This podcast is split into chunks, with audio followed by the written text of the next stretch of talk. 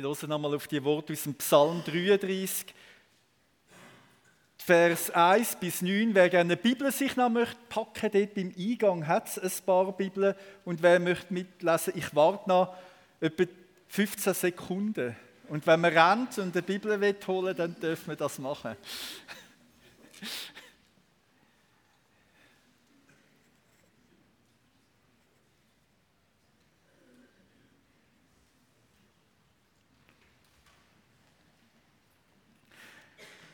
Psalm 33, 1 bis 9. Jubelt über den Herrn, die ihr nach seinem Willen lebt. Ja, gut ist es, wenn aufrichtige Menschen Gott loben. Preist den Herrn zum Klang der Zither. Spielt für ihn auf der zehnseitigen Harfe. Singt ihm ein neues Lied. Lasst eure Instrumente schön erklingen und ruft eure Freude laut hinaus. Denn das Wort des Herrn ist zuverlässig. Treu ist er in allem, was er tut. Er liebt Gerechtigkeit und Recht. Die Erde ist erfüllt von der Gnade des Herrn. Durch das Wort des Herrn wurden die Himmel erschaffen, das Heer der Sterne durch den Hauch seines Mundes. Er sammelte das Wasser des Meeres und setzte ihm eine Grenze. In die riesigen Meeresbecken füllte er die Fluten. Alle Welt zeige Ehrfurcht vor dem Herrn. Alle Bewohner der Erde sollen ihm mit großer Achtung begegnen. Denn er sprach nur ein Wort und es geschah. Er gab einen Befehl und es kam zustande.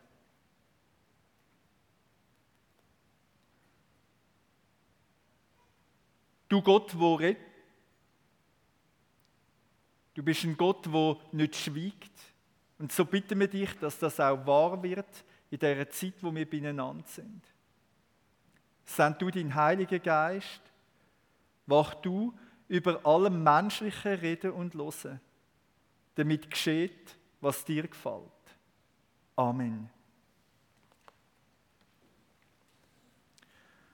Mich nimmt es mal Wunder, wie alt du bist, wo du hast gelernt reden. So, ähm, Wer ist, wer hat angefangen zu reden so mit zwei? Mit zwei. Weiß man das noch so? So, so mit eins. Wer hat mit eins angefangen zu reden? So. So mit null. so. So. Also, ähm, jetzt will mich ich, jetzt suche ich noch die Person, die zuerst geredet hat, bevor sie etwas gehört hat.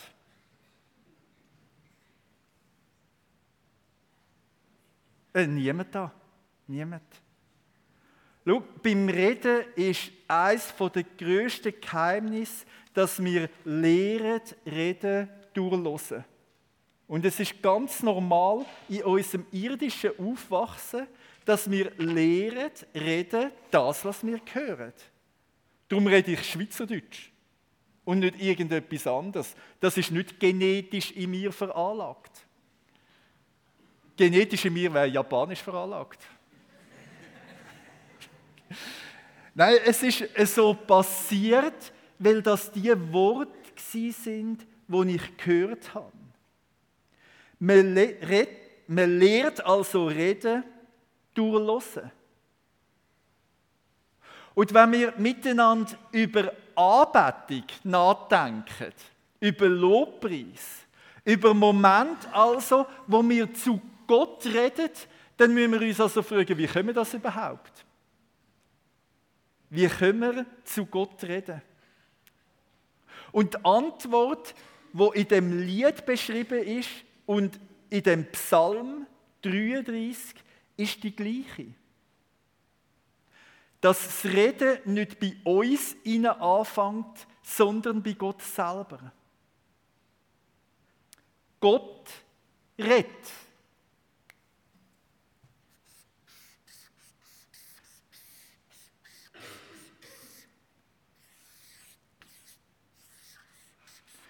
Es ist sein Wort,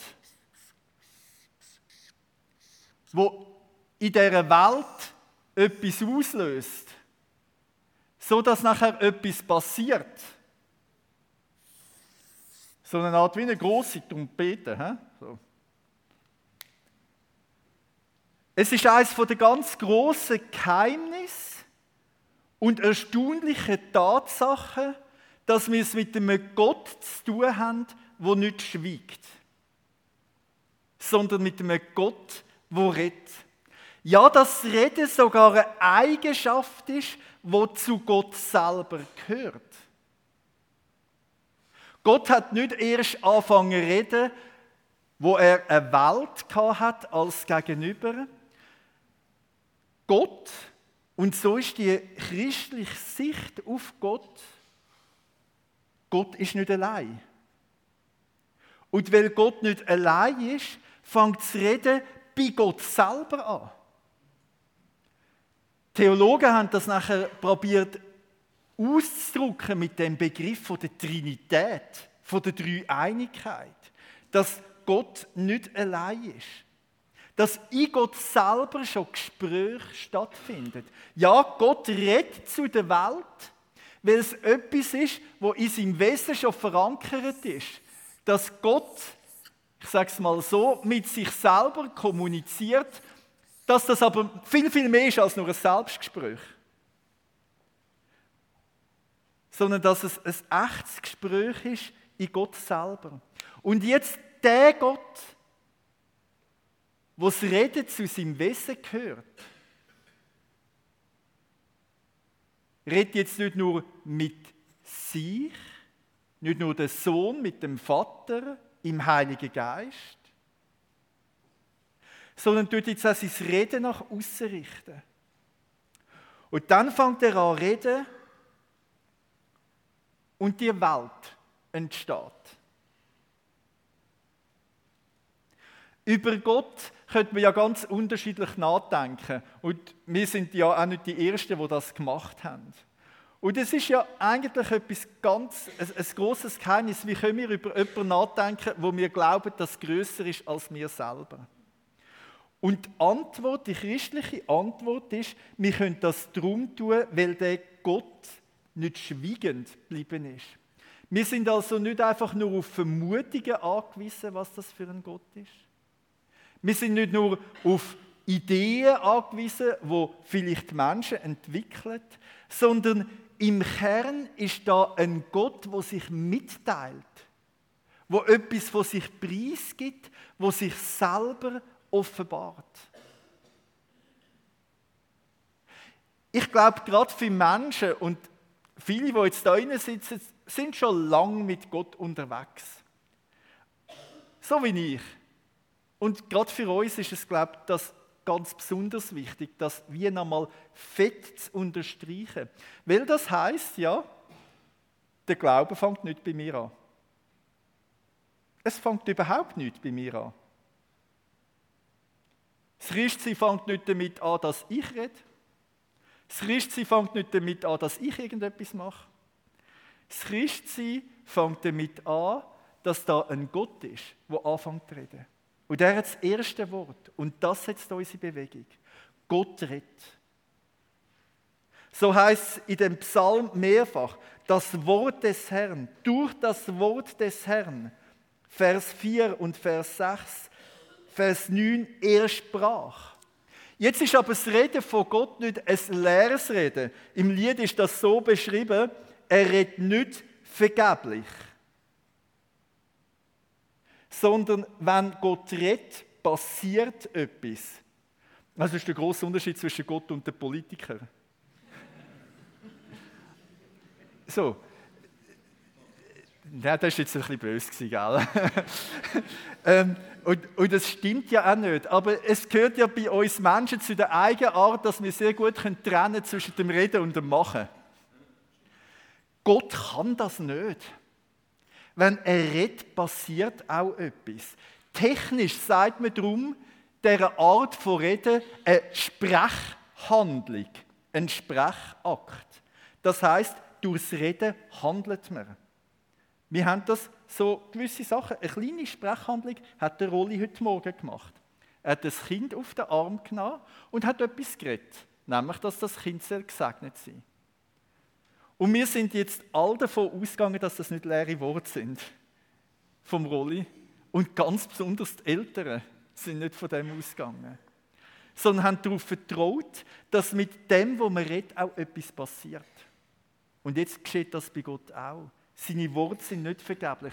Und es passiert etwas. Die Worte kommen also in die Welt hinein und sie schaffen Leben.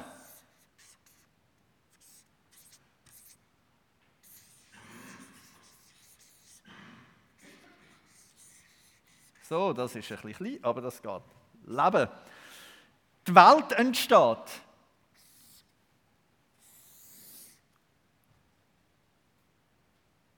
Vor einer Woche hat Jens Kaldewey uns anhand der Sterne, die dann entstanden sind, die Größe von Gott vor Augen geführt.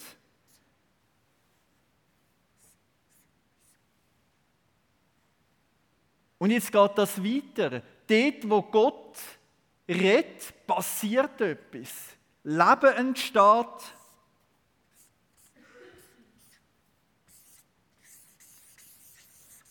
Blümli und Tiere.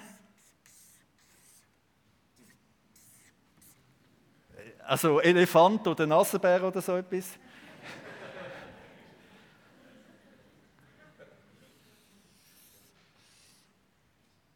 Und der Mensch.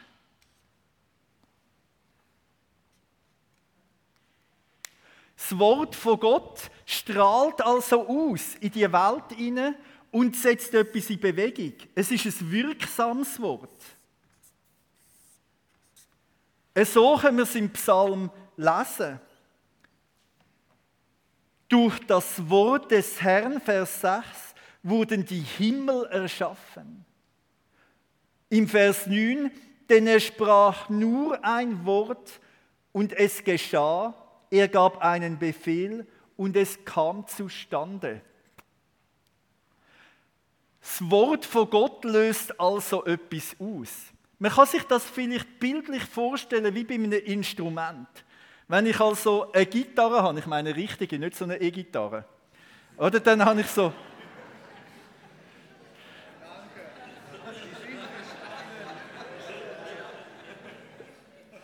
Wenn ich also eine richtige Gitarre habe, oder?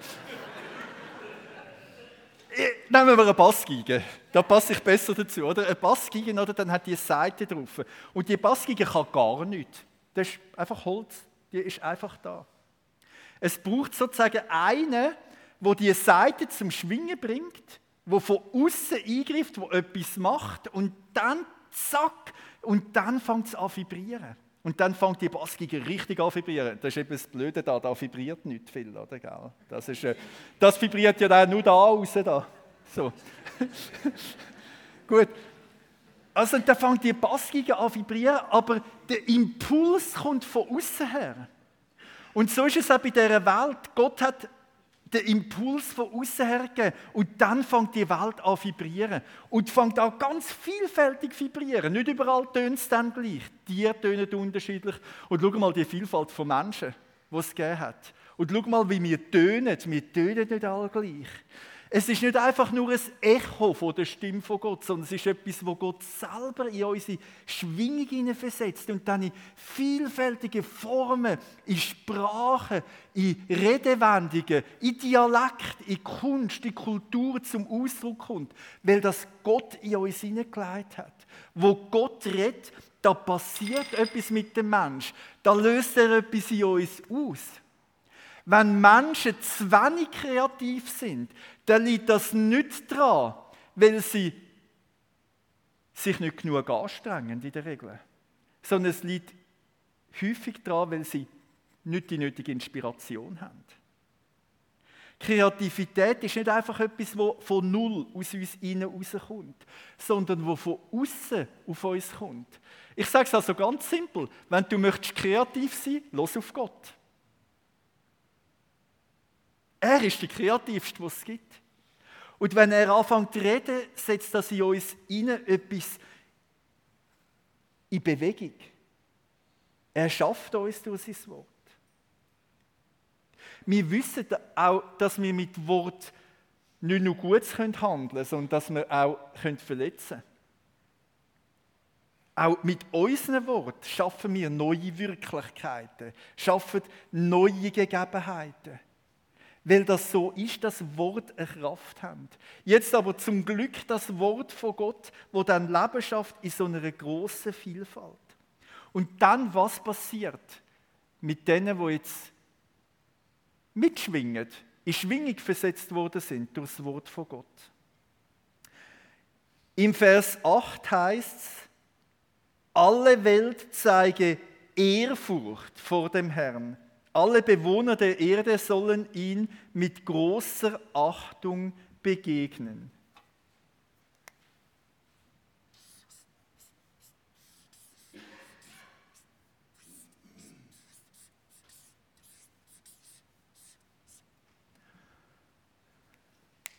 Das ist also so eine von diesen Antworten, von diesen Reaktionen, die ausgelöst werden im Mensch, wenn er vom Wort von Gott getroffen wird.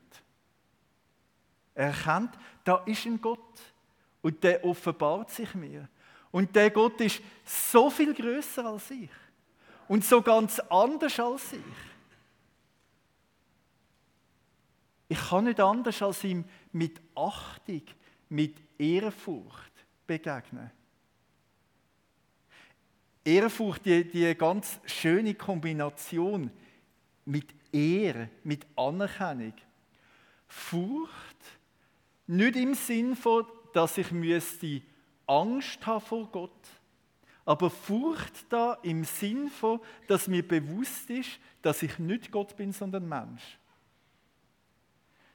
Beziehung also zu meinem Schöpfer ist nie einfach eine auf Augenhöhe sondern da gibt es ein Gefäll. Er ist Gott, ich bin Mensch. Er begegnet mir als Erster durch sein Wort und ich gebe ihm dann eine Antwort darauf. Ehrfurcht, ich, halt, ich, ich, ähm, ich habe Achtung von Gott, ich anerkenne ihn als Gott. Das ist im Kern das, was christlicher Glaube, was Glaube überhaupt ausmacht. Glauben könnte man einfach sagen, bedeutet, ich anerkenne, dass ich nur Mensch bin und ist okay, dass ich nur Mensch bin. Und ich anerkenne, dass Gott Gott ist. Im Lied hat es noch so eine zweite Reaktion auf das Reden von Gott. Da hat es geheißen, wenn die Schöpfung Gott folgt, Gott gehorsam ist, dann will ich das auch. Gehorsam. Das Wort Gehorsam ist ja ein sehr schönes deutsches Wort, weil es ganz eng an das anschließt, wo wir am Anfang mit der Predigt angefangen haben, miteinander anzuschauen. Nämlich das Wort losen, hören. Gehorsam und Hören hängt also zusammen. Also es ist vielleicht nicht so zufällig, hat Gott den Mensch mit Ohren geschaffen. Ohren sind der dominante Kanal, wie Gott den Mensch möchte in Schwingung versetzen. Ein Mensch möchte begegnen. Los. Und aus dem Gehör wächst der Gehorsam.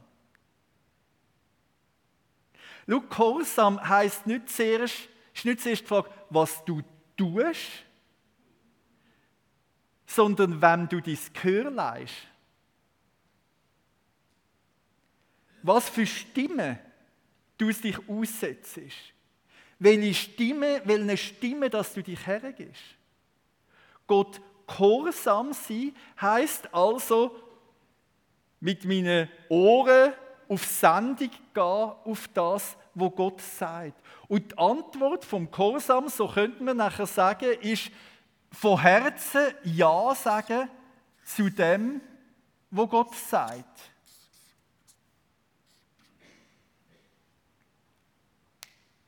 Das ist also das Wort kommt von Gott aus. Es schafft mich als ein Mensch, als ein freier Mensch.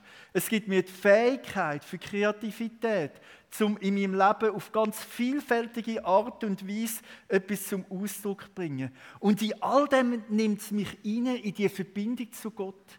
Ja, Gott, dein Wille, nach dem will ich mich orientieren. Dein Wille soll geschehen.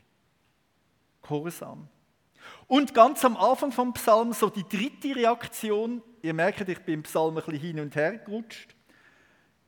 Jubelt über den Herrn, die er nach seinem Willen lebt. Ja, gut ist es, wenn aufrichtige Menschen Gott loben. Preist den Herrn zum Klang der Zither, spielt für ihn auf der zehnseitigen Harfe, singt ihm ein neues Lied, lasst eure Instrumente schön erklingen und ruft eure Freude laut hinaus. Also der Lobpreis mit allem, was uns Gott gegeben hat, am menschlichen Instrument und auch mit der E-Gitarre. Gell? Ja, ja.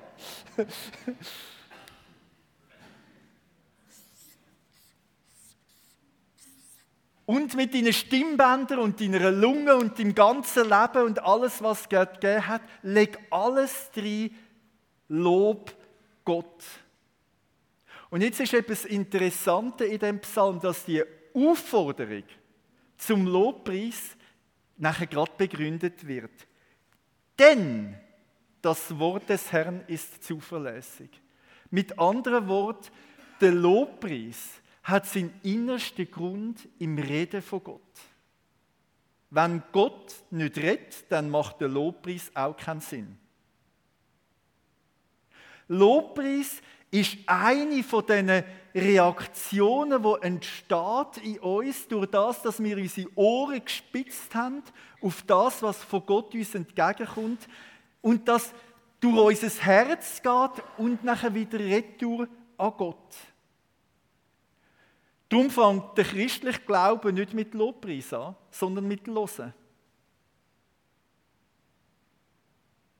Es hat eine ganz interessante Untersuchung gegeben, letzten Herbst publiziert, wie junge Christinnen und Christen ticken. Dick überschrieben das Buch Die Generation Lobpreis. Und man hat untersucht, wie, tun, wie leben die jungen Menschen ihren Glauben. Und das wird jetzt für, für die Jungen, ich schaue jetzt da in die Ecke rein, Äh, nicht so wahnsinnig überraschend sein. Eine große Anzahl der Jungen sagt, für mein Glauben ist mir Lobpreis wahnsinnig wichtig. Lobpreis hat den höchsten Stellenwert, wenn es darum geht, was mir hilft in meinem Glauben. Und gleichzeitig hat die Studie gezeigt, dass die junge Generation Mühe hat mit der Bibel. Und dort nicht einen einfachen Zugang findet dazu. Hey, und ich verstehe das, die Bibel ist ein schwieriges Buch. Und das hat man nicht so einfach im Griff. Und ich habe das mit großem Interesse zur Kenntnis genommen und gelesen. Und ich habe auch sehr viel Verständnis für diese Situation. Und gleichzeitig merke ich, dass sich in mir eine gewisse Sorge breit macht. Weil wenn das stimmt, dass wir auf die Offenbarung für Gott von Gott angewiesen sind für den Lobpreis. Und wenn wir dann aber gleichzeitig die Bibel verlieren, dann werden wir auf kurz oder lang auch den Lobpreis verlieren. Oder ich sage es ein bisschen zugespitzter und pointiert.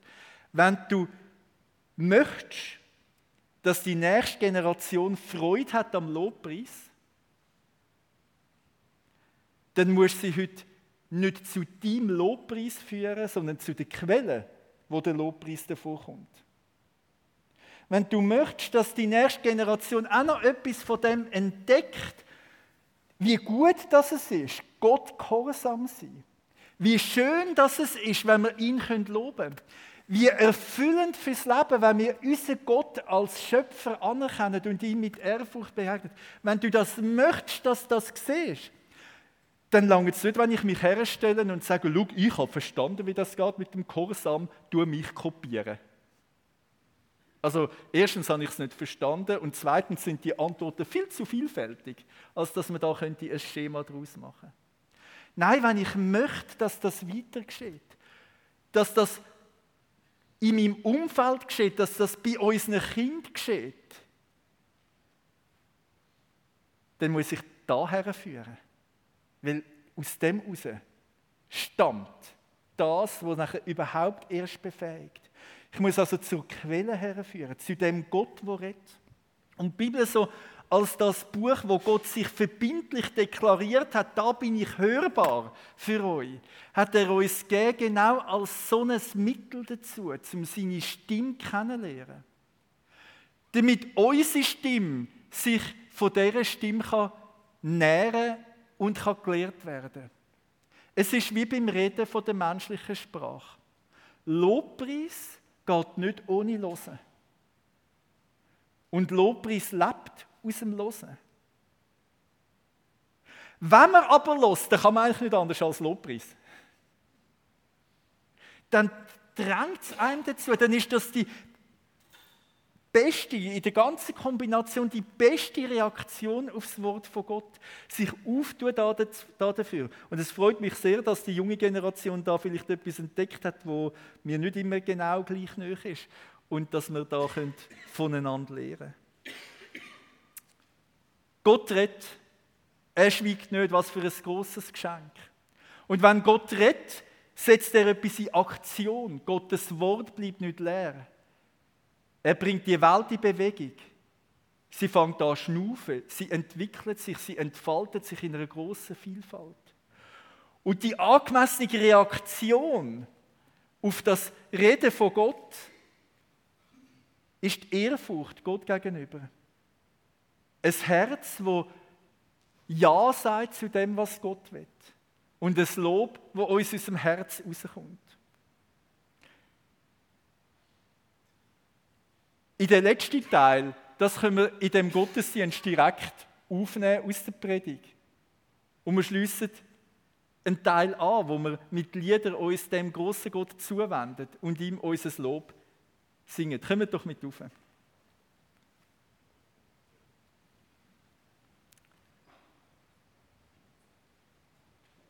Großer Gott, dass du redest, ist alles andere als selbstverständlich. Danke, dass du dich nicht versteckt hast, nicht zurückgezogen hast von einer gefallenen Welt, sondern dass du redest und dich beständig offenbarst. Und es ist dein Reden, wo uns in Bewegung versetzt, wo uns Leben schenkt, wo uns lässt, Mensch werden Es ist dein Reden, wo in uns eine Vielfalt von Gaben und Kreativität freisetzt. Und es ist dein Reden, wo uns hinführt zum Lob und dazu dir alle Ehre geben. Das wollen wir tun miteinander. Amen.